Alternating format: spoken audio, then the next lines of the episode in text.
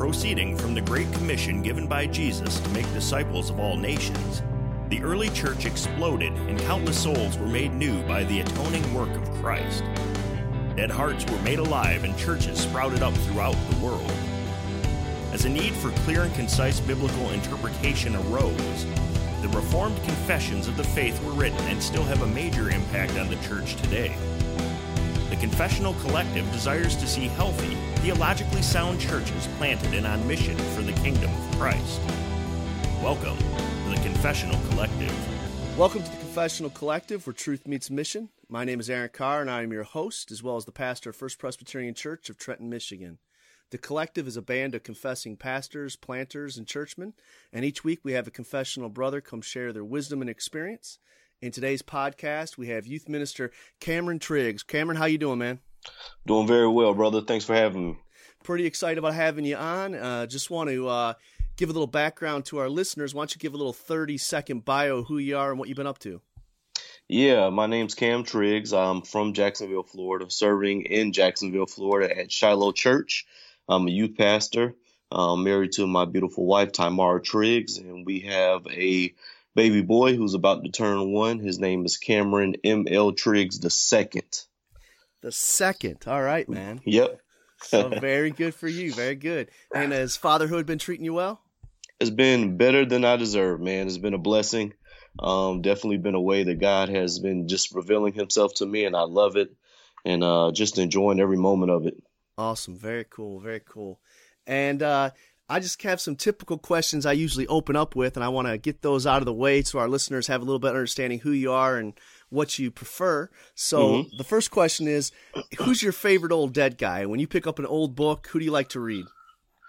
Well, I have one dead guy. Um, I would say that uh, it's probably been influential on my thought, who I don't read as much. I kind of read his interpreters. Um, that would be Cornelius Van Til. Um, and uh, what he's contributed to theology and apologetics, probably one of my favorite um, dead guys, and more recently um, deceased.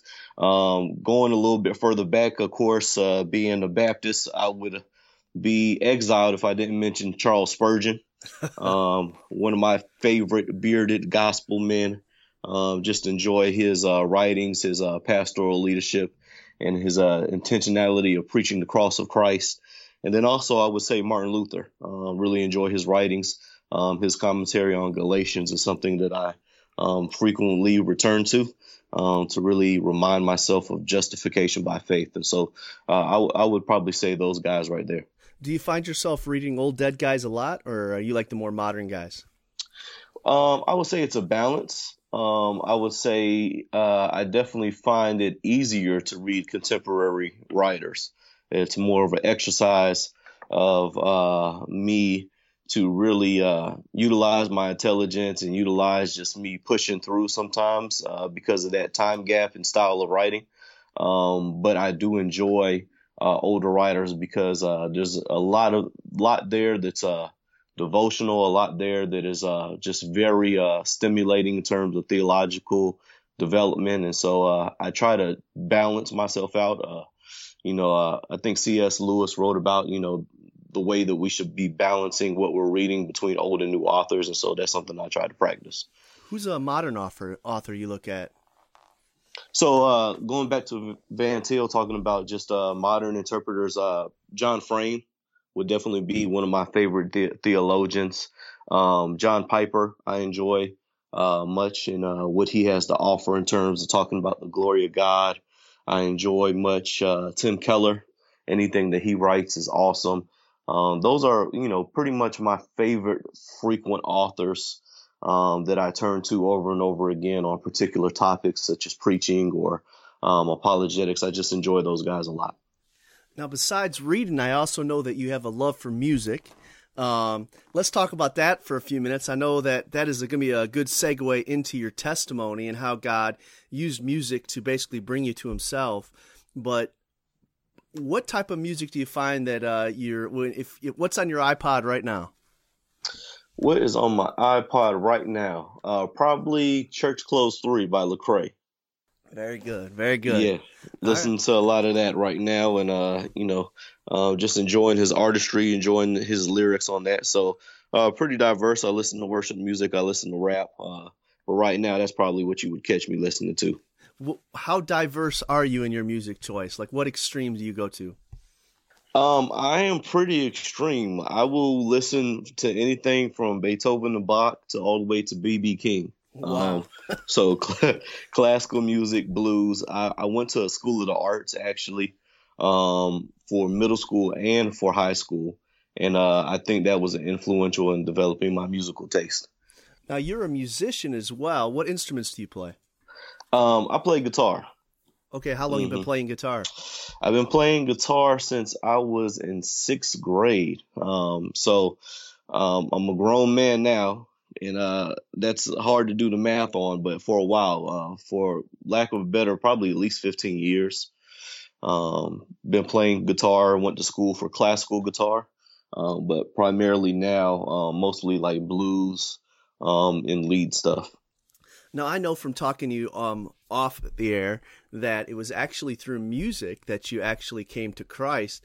A little interesting tidbit to our listeners: you were actually playing in worship bands at churches, kind of as a uh, guest musician, and that was eventually how the Lord brought you to Himself. Kind of tell a little bit about that story in the background. Sure, absolutely, man. I, I didn't grow up in church. I was uh, what people would consider a CEO Christian, Christmas, Easter only. Um, we would make our guest appearances during, you know, um, I guess frequent seasons or invitations. And uh, going to the School of the Arts, though, uh, a lot of my friends were church musicians utilizing their gifts in the church. And uh, for me, it was a great opportunity to make money, if I would be honest. Um, I was trying to get paid. And so I ended up talking with a, a security guard who was playing at a particular church. And uh, he began to mentor me. He shared the gospel with me as I got on at that church and then also was hearing the preacher uh, preach the cross every sermon. And so that's how the Lord saved me at the age of 17. I was a musician um, that was not saved, and uh, God used that in His providence to draw me out of darkness into His marvelous light. So, man, it just happened like that. Uh, you know, God took my um, uh, ability to play guitar and, and drew me to Himself. Cam, I have to ask you because I know this is a one of those touching points in a lot of churches. Being a believer now and actually in ministry, what is your view of using non-believing musicians in worship? Yeah, I would. I would. I don't think I would intentionally practice that. Um, I think uh, you know that would be a leadership role that should be reserved uh, for mature believers to minister. Um, I believe, uh, you know, uh, that's a polity issue in terms of how we practice our church. And I don't believe that, you know, church um, politics is a gospel issue, but I do think that church politics does protect the gospel. And I think that we should have people in leadership who are mature, believing Christians. And uh, I believe my testimony is um, God saved me in spite of that practice, not because of that practice. Um, so I would not utilize that as a uh, evangelistic tool in any way. I think that we should reserve that leadership uh, for people who are mature Christians who can witness to others. Uh, I do think there may be room for mentoring relationships in that capacity, but um, I definitely wouldn't recommend that as a, a normal practice. Now, since that time, and you get converted playing in these churches, and God is using the preaching of His Word, and He's drawing you to Himself, you become a believer. How do you move from becoming a new believer into the Reformed faith? Yeah, that's kind of a um somewhat of a long story before I actually get into Reformed theology. Going to that church, it was a conservative Black Baptist church, and so what I was getting was a um, a lot of uh, sound textual preaching. I was getting uh, preaching about the cross, preaching about uh, salvation through Jesus Christ. Um, and so uh, I remember early on in my walk reading uh, Charles Stanley or Chuck Swindoll. I never really was um, affected by any negative theology, such as uh, um, prosperity theology or false teachers to that extent. Um, I wasn't exposed to Reformed theology until I went to the University of Central Florida. And um, we began to, uh, I, I, was helping uh, put on Christian concerts with a particular organization and Lecrae put on a tour called "Don't Waste Your Life," and they were giving away um, books by John Piper um, by the same title. And I began to read John Piper and uh, got exposed to his uh, big God theology and just really impacted me as a young adult in terms of what to think about, what to do with my life. And then I went to desiringgod.org and I began to see a lot of his sermons were online and uh, saw that they were free. And I started to listen to his sermons, started to read who he was recommending, and it really opened up the floodgates of Reformed theology and um, began to read R.C. Sproul and a lot of the different authors who he corresponded with. And uh, that's when I began to become reformed in my convictions. Very cool. Now, I want to just kind of explore this and flesh this out a little bit. Um, as you're coming into the Reformed faith, how foreign was the things that John Piper and these guys that are reformed in nature are starting to teach to the things that you already believe? Because the argument is always that Reformed theology is just biblical theology. It's mm-hmm. just straight from the scriptures. So you don't have to necessarily have the reform label to be holding these truths. Is that something that you would say was totally new to you, or was it something that you're you're vaguely familiar with or very familiar with? I would say vaguely familiar with. Um, I think a lot of times in our Christian faith, um, unless explicitly challenged, um, sometimes we can go through life and live, uh, you know, uh, with a basic understanding of the scriptures, a basic understanding of who God is, without necessarily fleshing out different nuances um, in our theological development. And so for me, I knew God saved me. I knew Jesus Christ was who he said he was. Um, but some of those categories were new for me to think about in terms of predestination, in terms of me thinking about the doctrines of grace. Um, it began to develop those categories um, and a lot uh, clearer distinctions. And I began to see those distinctions um, very clearly by reading and uh, uh, getting exposed to those ca- categories. And so I would say it's definitely biblical theology.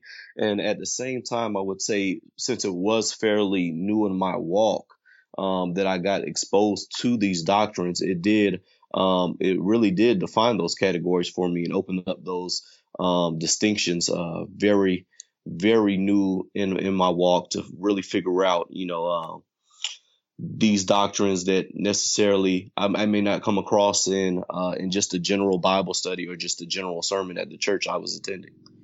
How did you move from just what we'll call general Reformed faith into an appreciation towards the confessions themselves?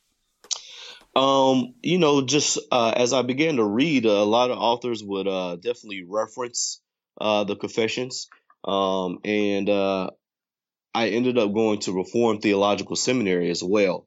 And uh, during my time at Reformed Theological Seminaries, when I was really exposed to uh, Westminster Confession, the London Baptist Confession, took a class on it, and um, just to study uh, what these confessions meant, and that that's when I really began to dive into, you know, the development of our confessions, our creeds, and uh, really understanding the faith once delivered all, to all the saints. And uh, I would say that that would probably be the the transitional point for me um, was at RTS, seeing the teachers um, refer to the um, confessions, utilizing them in their teaching, and I began to utilize them in my papers, utilize them in, in Bible study in those uh, different areas um, as a great theological tool as something even more solid, something even more substantial than just one single author.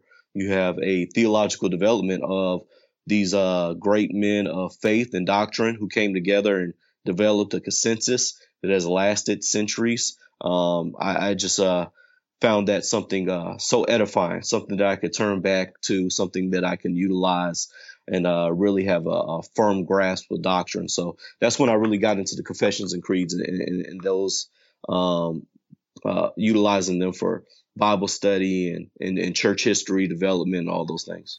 Now, I assume as a good Baptist, you're holding to the London Baptist Confession of Faith. But Amen. Yeah, but going to uh, Reformed theological, you're we're heavily indoctrinated with the Westminster Confession of Faith. We know that there's just some minor differences between mm-hmm. the two. Um, is there any other confessions that have been a blessing to you? Uh, yeah, I would say uh, the Westminster, and you know, just not even those that are necessarily uh, more popular, but uh, that aren't necessarily utilized on your typical church website, right? But um, of Dort, you know, has definitely been influential. Um, we talk about the New Hampshire Baptist Confession as well, kind of more of a contemporary confession um, in America.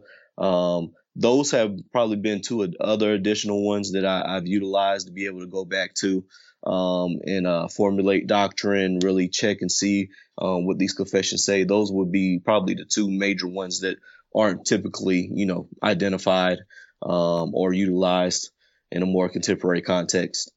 Do you have? And I, I got to ask this because this is just the the the the big deal right now. You have Ligonier's statement on Christology. Mm-hmm. And we had our last guest was Mark Jones, and he's been kind of speaking out against the fact of uh, a parachurch writing a confession.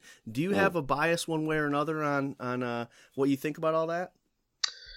Uh, yeah. Well, I guess it would be. Um, I would really have to look into that issue a little bit more, but I do believe that you know. Um, I would look at a statement of faith necessarily different from a confession. Um, I look at something in terms of a confession to be um, defined and established by um, elders of a church who are coming across, um, you know, whatever geographical boundaries they may have to establish a particular doctrine for either a denomination or a body of believers in general.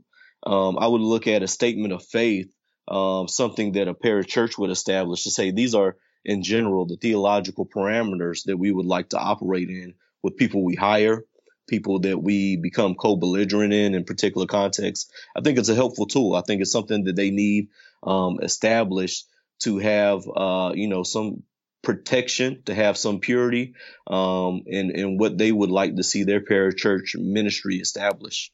Uh, I hope I hope that makes sense in, in, the way that I'm thinking about it. No, absolutely, it does. Absolutely. How do you um, apply the confession to your own life in the sense of does it invade your devotional life? Does it impact the way you teach? Uh, does it offer in a sense guardrails to what you stay away from and what what types of churches you partner with? How, how do you how do you use the confession in your own walk? Um, in my own walk i do like to try to read through it um, frequently and t- trying to um, make sure it is a guardrail for what I'm I've been reading to make sure that uh, I uh, am in alignment with a lot of the teachings found there. I do utilize the catechism um, in terms of maybe uh, developing a Bible study or utilizing in a study um, for Sunday school or even when I'm teaching youth ministry, I may reference um, some questions or some catechism that could be a great teaching tool. And uh, I would say those are the primary means that I utilize it. Um, I, I, would like to utilize it more, to be honest. I would like to try to utilize it um, in a way that is really infiltrating uh, all of my study. And I think it would do the church well to really um, rediscover the confessions afresh for us to really uphold them.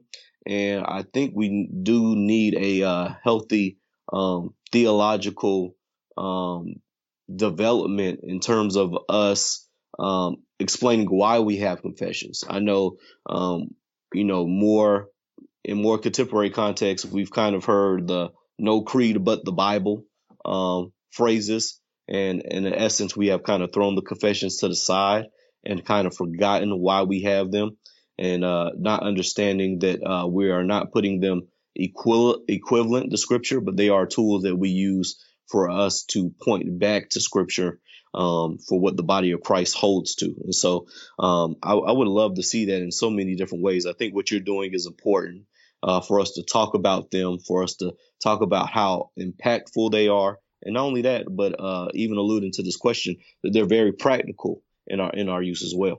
Hmm. Um, you're at a particular church. It's Shiloh Baptist Church. You serve under H.B. Charles, which I just would throw out. His book on preaching is absolutely a must read for preachers. Yes. Um, here you are serving in that context, and are they confessional?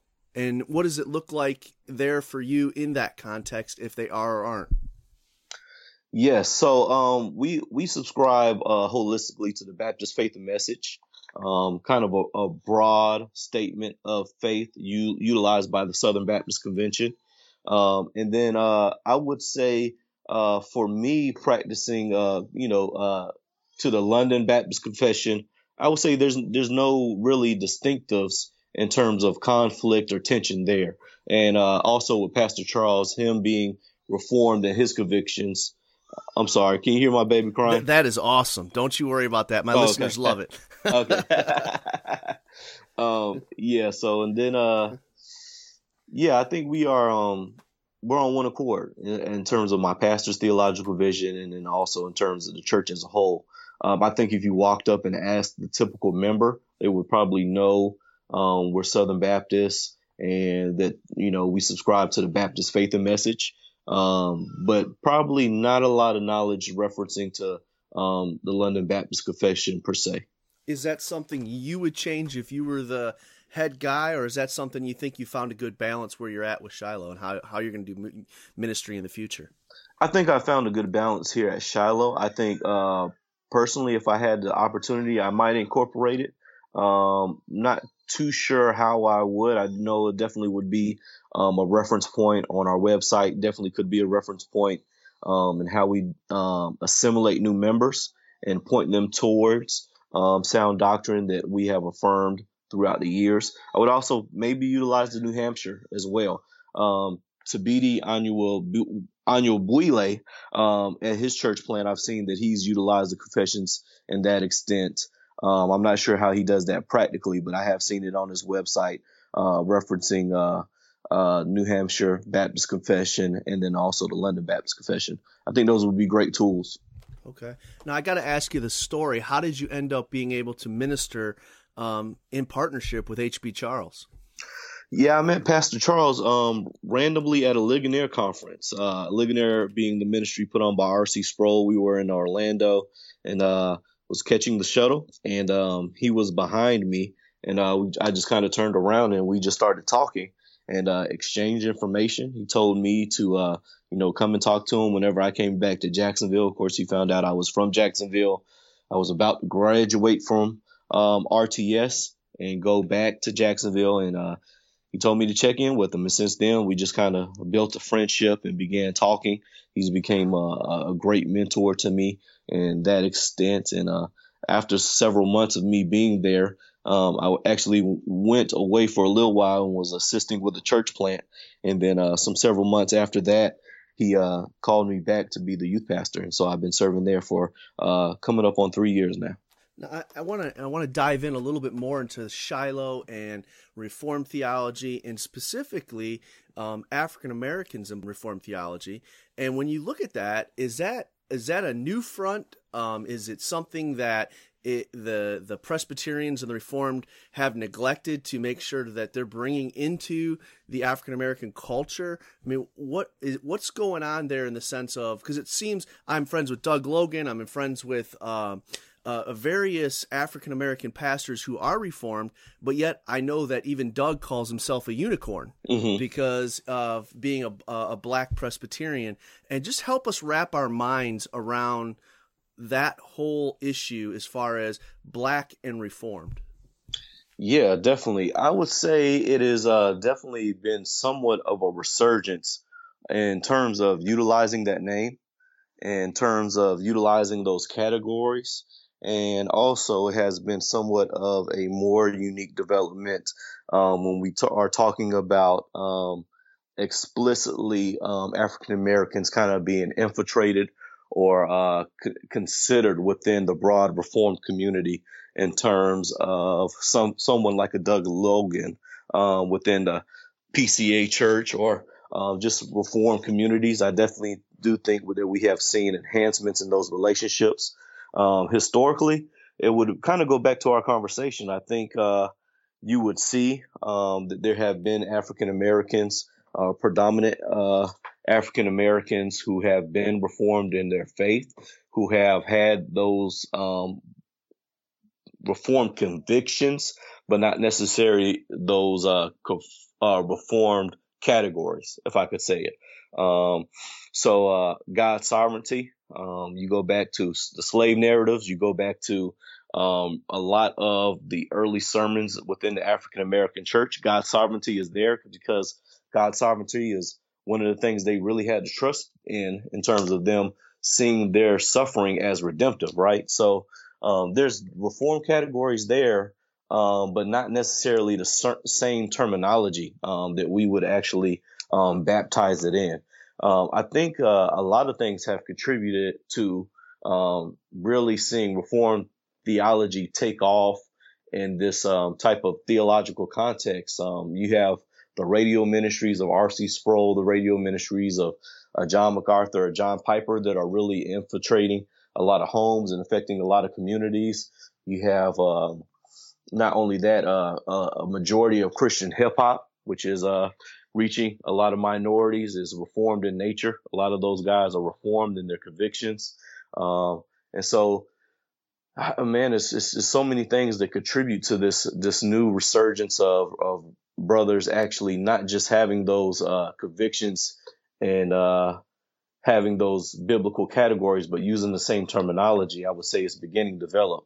Um, I would say the tension there is definitely um, for African Americans. The tension that exists is the the dirty racial history that we have here in America, and um, we really cannot uh, say as Christians that we were completely not involved in those uh, conversations um, for a lot of African Americans for them to uh, to look at the history of the Southern Baptist Convention or to look at the history of the PCA. There are a lot of um, racist connotations or white privilege connotations that have really pushed them away. And so when you begin to present these particular doctrines or even particular authors, um, it could be difficult. Um, it could be difficult for them to want to assimilate into that process. Um, knowing the history. Um, you can imagine, you know, if I gave a, a brother um, a series of George Whitefield sermons, and he's reading those George Whitefield sermons, and he really gets into George Whitefield, and then he begins the research. Um, man, that he was an advocate for slavery for whatever reasons. Right, right. Um, that would be something hard for him to swallow, something hard for him to develop. And so I think the next step for us in talking about um, African Americans within Reformed theology is making sure we're stressing our conversations about racial reconciliation itself. Um, and for us to be able to have those conversations honestly and uh, understanding that it's only the gospel who can let, let us have those conversations, um, letting go of our pride and letting go of our guilt, um, because all we stand in need of is given to us in Christ Jesus. And that's a great point that you're bringing up about the fact that the gospel is what really can unify us.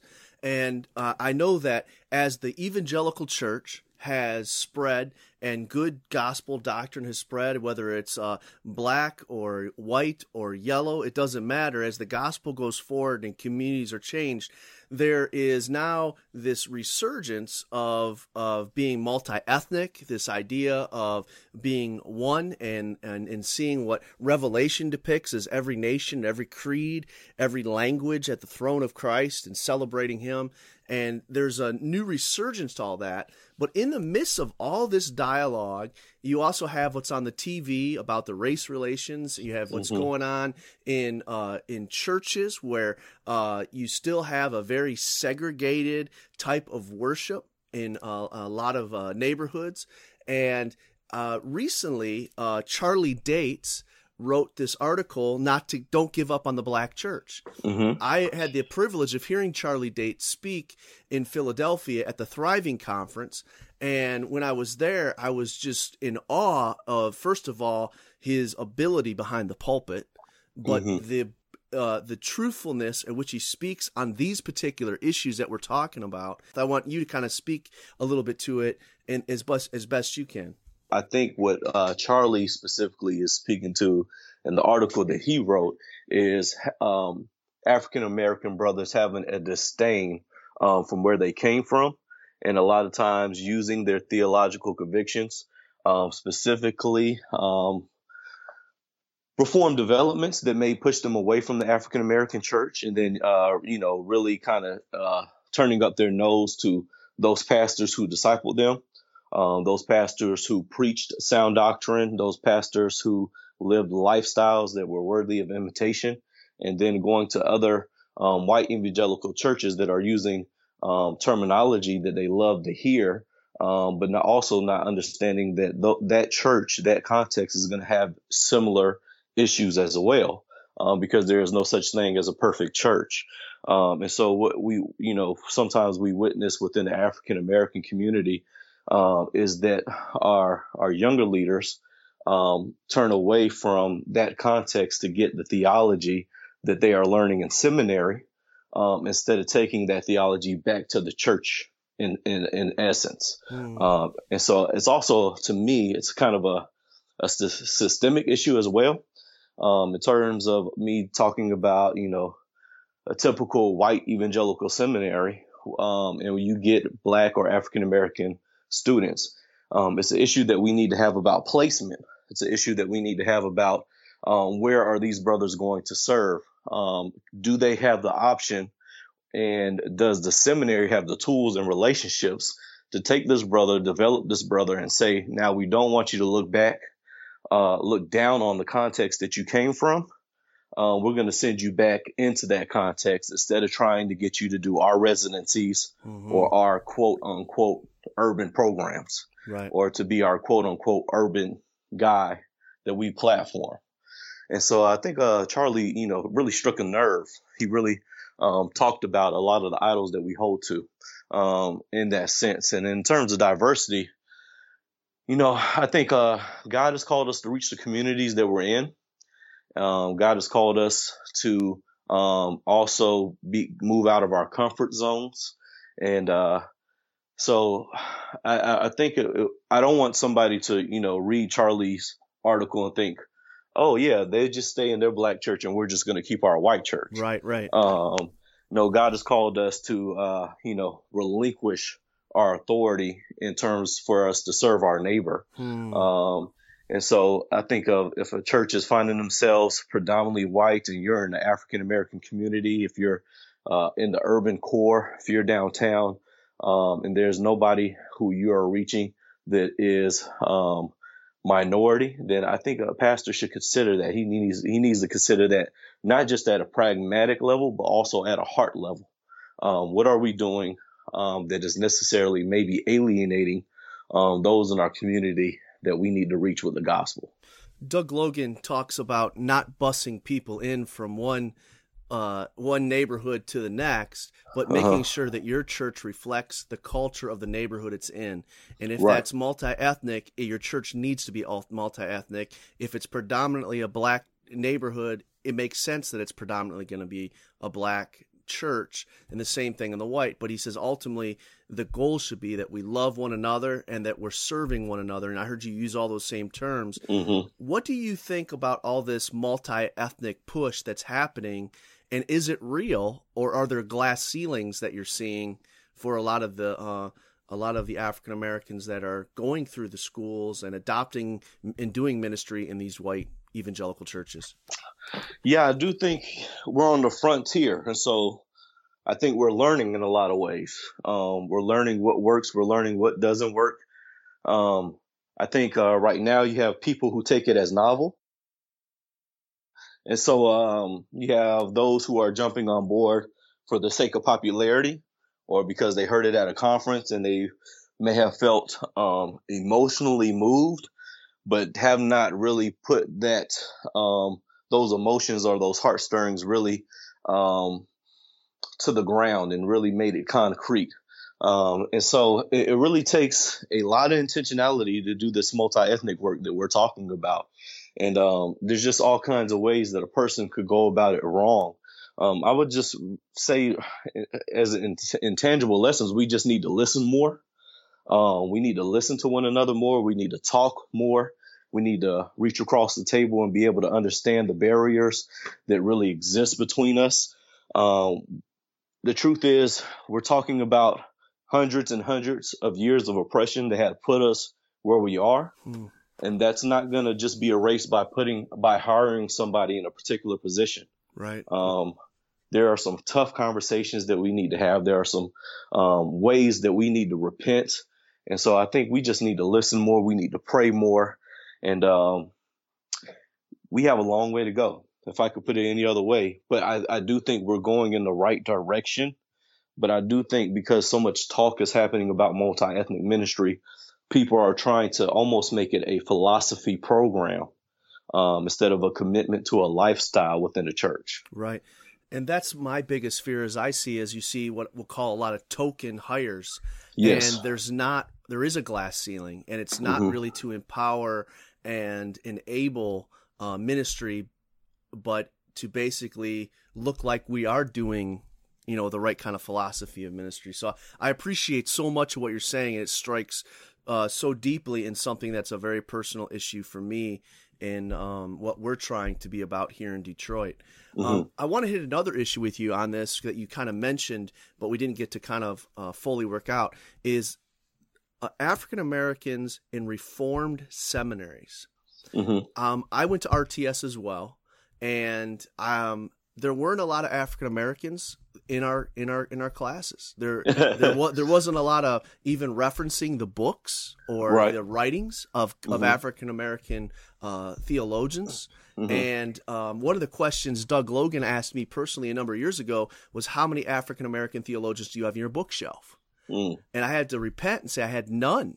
Right. Um, and I didn't even know where to begin in that journey. And of course, Doug helped me out greatly.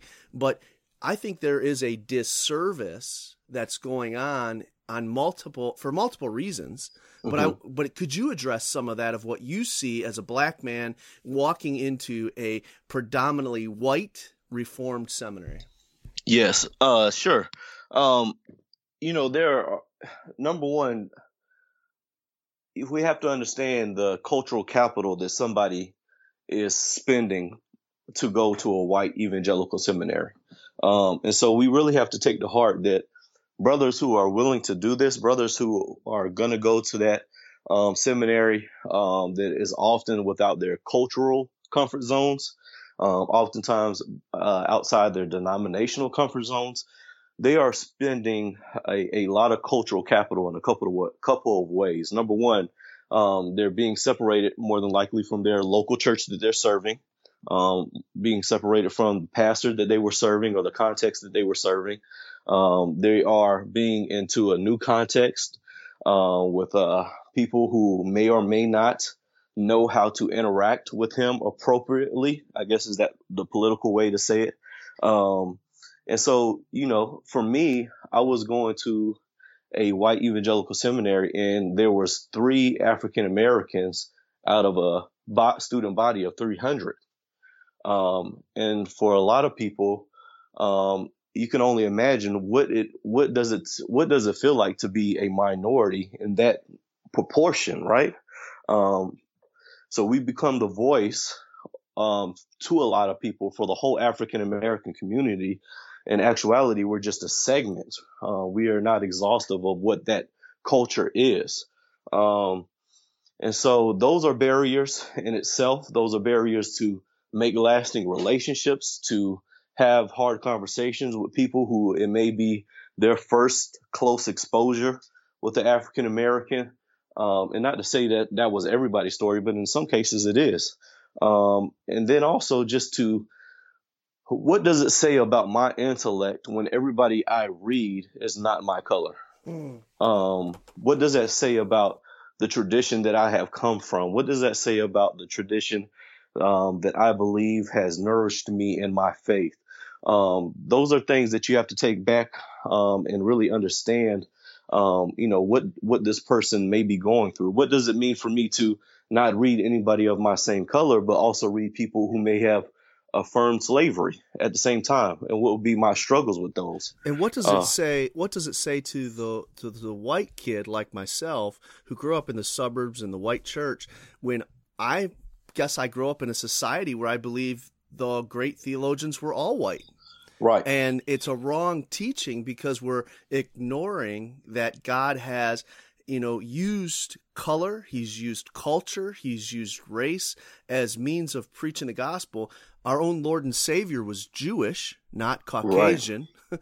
um, and as you begin to move through that, you look at like uh, St. Augustine of, of Hippo, uh, mm-hmm. here, here's a, a man of color Which, right. when you begin to think through that, it, it, oh yeah, the coin drops. But for a white guy like me, I'm always reading and just seeing them all as white. Right. And uh, I can imagine the the the the burden that puts on and and the obstacles that creates when a person of color walks into a white reformed evangelical seminary. Right. Yeah. So you have those issues. Um, you have issues of placement as well. Um, to think about um, where will I serve? Where in ministry will I uh, will I serve? Um, there's a lot of barriers that exist there for placement. Um, if you don't know anybody within my context or my denomination, um, one example is for me, um, I went to Reformed Theological Seminary. I'm not a Presbyterian, right? I'm not a part of Presbyterian Church in America. And so it's on that seminary in terms of stewarding their students very well, is try to uh, establish interdenominational um, relationships, but not only that, cross cultural relationships. Um, seminaries in that context um, have to establish relationships with pastors um, of different colors, different cultural barriers um, that can uh, be a, a lifeline for a student who is coming in as a minority. Um, so for me, you know, I just would have felt stewarded well to know that at least I had one option of somebody within my context, such as H.B. Charles Jr., who was affiliated with my seminary. Not to say that I would automatically go back to that context, but just to have somebody within that context I can have these discussions with. Um, and in terms of placement, you know, um, church planting, I know a lot of guys may not necessarily be um, uh, drawn to church planting because we're talking about another system I think that is in place that actually detours brothers from getting involved is fundraising. Mm-hmm. Um, my my relationship and the net worth of all my relationships are not conducive for me to fundraise. Um, and so that's a barrier for me. And so you're asking me to do something, um, but not understanding that my cultural context may not lend itself well to that as a ministry option. And then, uh, how are you going to help that person overcome it? And so there's just all kinds of different ways, um, that somebody can easily feel alienated if you're not willing to have, you know, those uncomfortable conversations and realize, man, this is a system that's been set up to benefit the majority and actually in some ways alienate the minorities that we have come to our our institution. How do we how do we fix this? And, mm-hmm. and, and, and, give me some practical things because i know i gotta believe you and some of your friends and, and white black doesn't matter have sat down and talked about these things. Mm-hmm. what are some things that you think can, can be small steps in the right direction? Yeah i think that's great. I think you know it starts with conversations like this starts with honest conversations. Um, it starts with us um, having that gospel centered identity where um, we can take criticism and not have our identity be attacked. Um, we can do as Tim Keller said, right? We can say, I'm more sinful than I like to imagine. So what you are about to say, even though it attacks um, privilege on my part, it possibly can be true because all have fallen short of the glory of God. And I can move forward though because I know I'm loved by God um, and my identity is what Jesus Christ has done for me. And I would say a lot of times, to be honest, um, we don't get that far. Um, and a lot of the conversations are um, very much um, taken in a way where criticism is looking at uh, a person's identity being attacked, that evangelical institution's identity being attacked, uh, where we may look at, you know, the minority being mad at the institution or also that brother could be prideful um, and hold a, a, lot of pride and resentment against that institution that he's gone through. And so I think we have to have gospel centered attitudes for us to move forward in these discussions. Um, another one I would say, not to have token hires, but to have influential hires, to have somebody who's going to be hired, not just to be the urban person, right? Not just to be the person to recruit urban people or African American people, but to hire somebody of a, a, a minority context who is the person of power, who is a decision maker, who understands the way that the system may alienate people from that context. And I would say to have that person lead um, in an unadulterated, unadulterated way, uh, uh, to have them lead in a way that isn't colonized, I would say. a lot of times we take people from a minority context and then we want to colonize them and have them lead the way we would lead because mm-hmm. we feel uncomfortable about you know um, what decisions they may make but a within a evangelical circle i think that we have to hire those leaders and we have to let them challenge our blind spots we have to let them show us where we are actually um, theologizing a cultural value uh, and uh, trying to use our theology to place that over somebody else. This has been a great, great conversation, and I appreciate your honesty through it. It's one we're working hard at our end um, in in a white suburb uh, of Trenton, Michigan, and realizing God has placed us here, but our neighbor is Detroit. And how can we help so that indigenous men are being raised up to plant and to uh, minister there in the city that's desperately needs the gospel, just like it in Trenton desperately needs the gospel. And how can we partner together? I think those partnerships and the things you've talked about are, are a lot of help in the right direction. So thank you for your honesty. Oh yeah, absolutely. I want to turn the page to the uh, topic that you're very passionate about, which is mm-hmm. apologetics. Yeah. Um, and I guess the first question I have for you, obviously, you've already mentioned that Van Til is somebody that you uh, uh, greatly admire. you you enjoy his reading, uh, reading his writings. Um, you also mentioned John Frame, who is a disciple of Van Til, and mm-hmm. the impact he has had on you. So I'm already kind of summarizing you up as a presuppositionalist. And for our listener, would you describe what a presuppositional apologist believes and holds to? Yeah, definitely. Um, so I would say it is a uh, a commitment, a commitment to the Bible being our sole authority, um, a commitment to the Bible or divine revelation, God revealed as the absolute personality, um, being the consensus and also being the avenue in which we discover truth.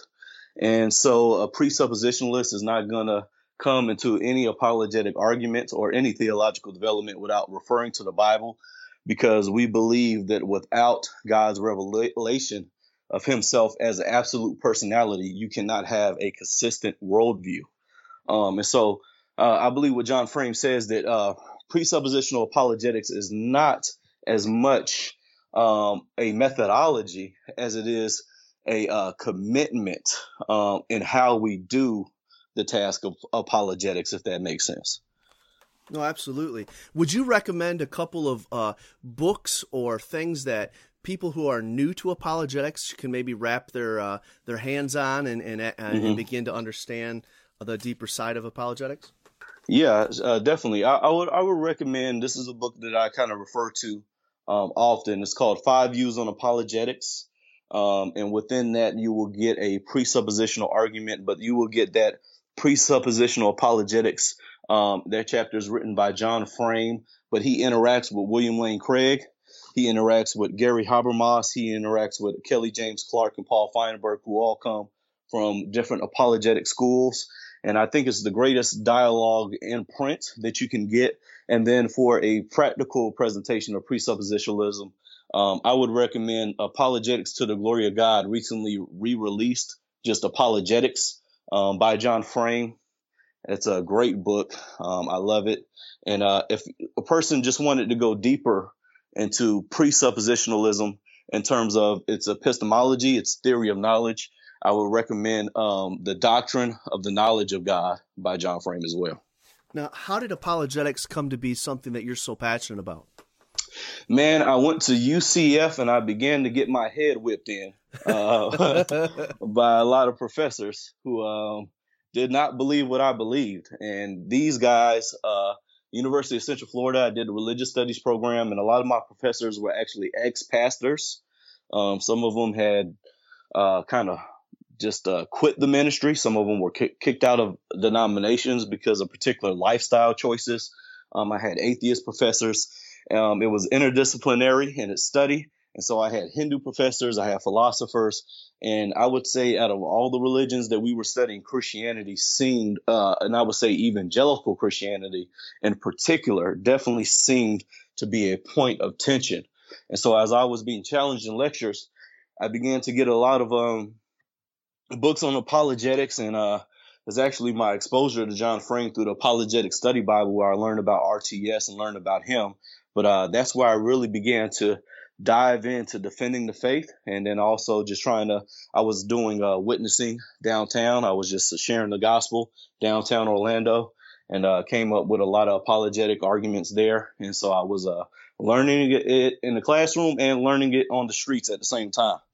I guess uh, you know you're you're a youth youth guy, and in that your ministry is uh, is is predominantly those who are either going into college or are currently in college.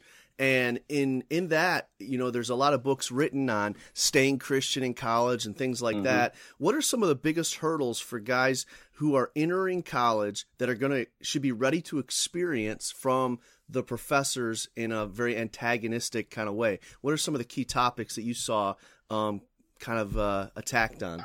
What front? Yeah, I would say for me, noticing uh, what is taught in those classrooms, and then also just knowing um, just that most college students are going to be new believers. I would say the biggest thing is just having a solid theological foundation a solid theological foundation of knowing what the Bible is and knowing what the Bible teaches.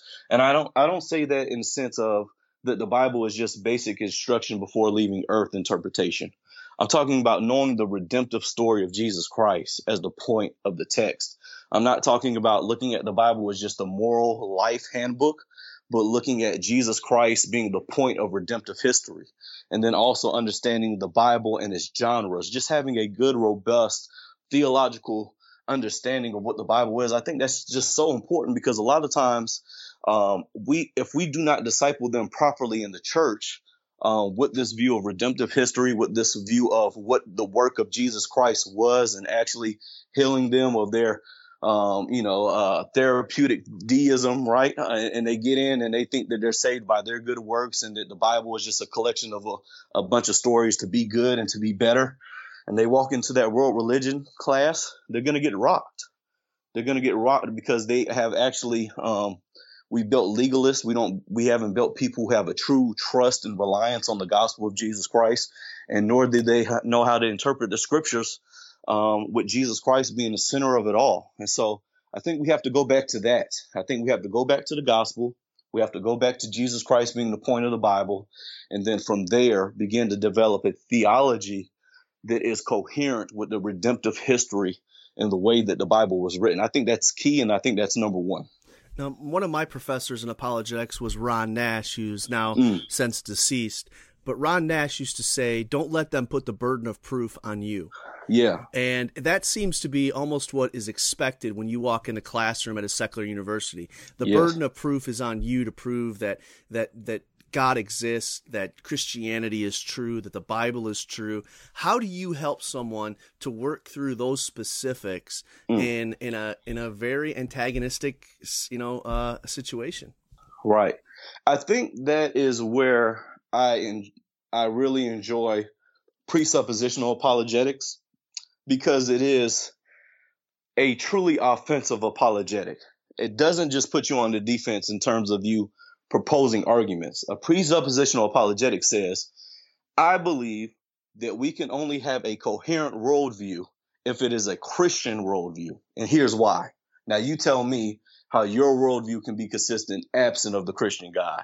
And boom. It's, you know, number one, uh, when I began to work with students and talk to them about how we actually need revelation and we cannot come to any conclusion with more with autonomous reason and show them that you know they're really pulling the rug from under their opponents to demonstrate that reason itself empiricism itself and none of these things can actually give us the standard of truth we need to come at any moral conclusions. We need revelation. We need an absolute personality of the bible um, it gives them a, that offensive apologetic that allows them to ask questions on how somebody actually qualifies their worldview, but not only just qualifies their worldview, qualifies it consistently.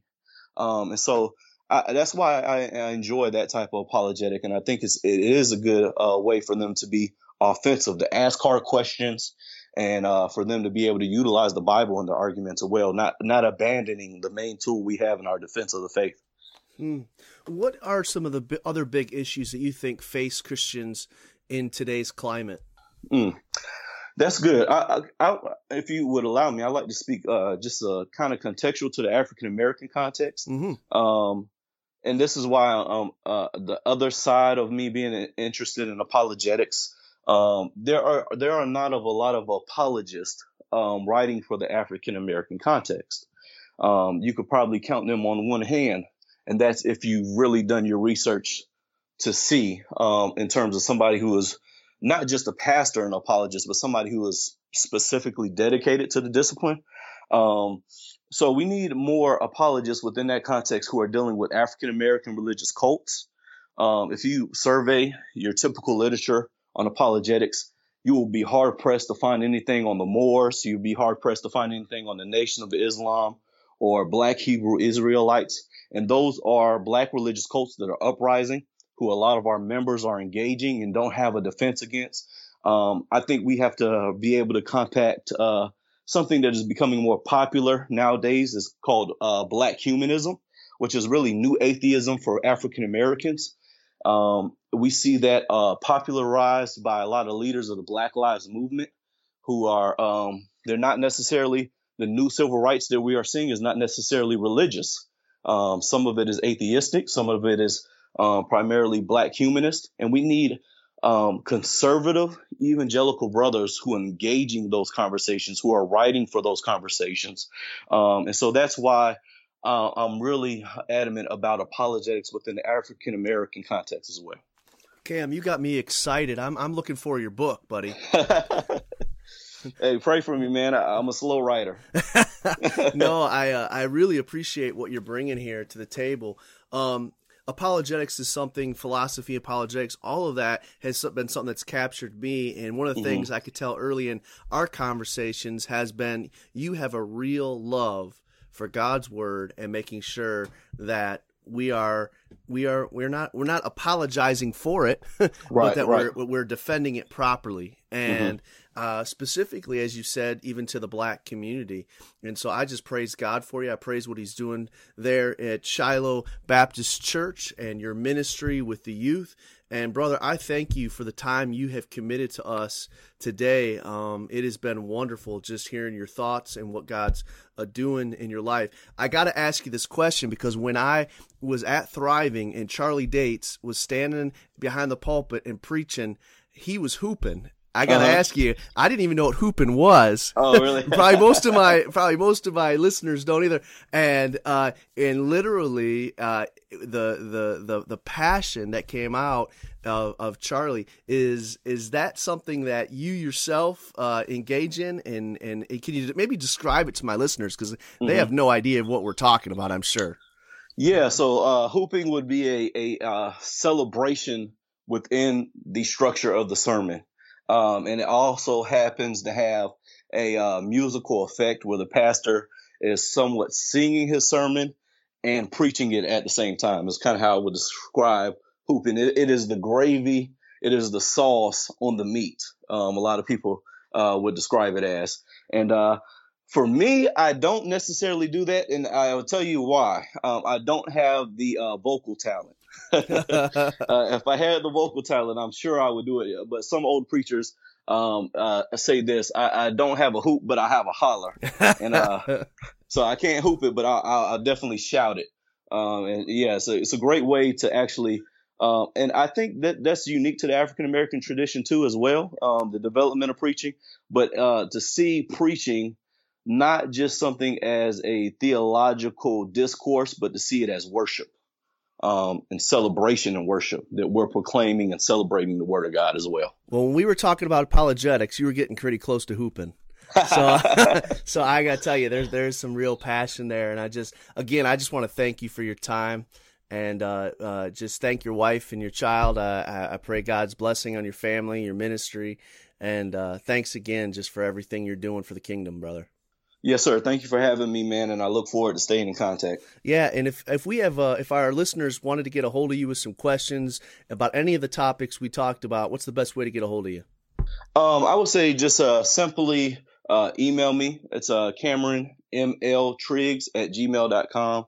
Uh, Cameron ML Triggs at gmail.com. If they're specifically interested in apologetics, they can check out uh, a ministry I'm a part of with the founder Lisa Fields. It's called Jude3Project.com.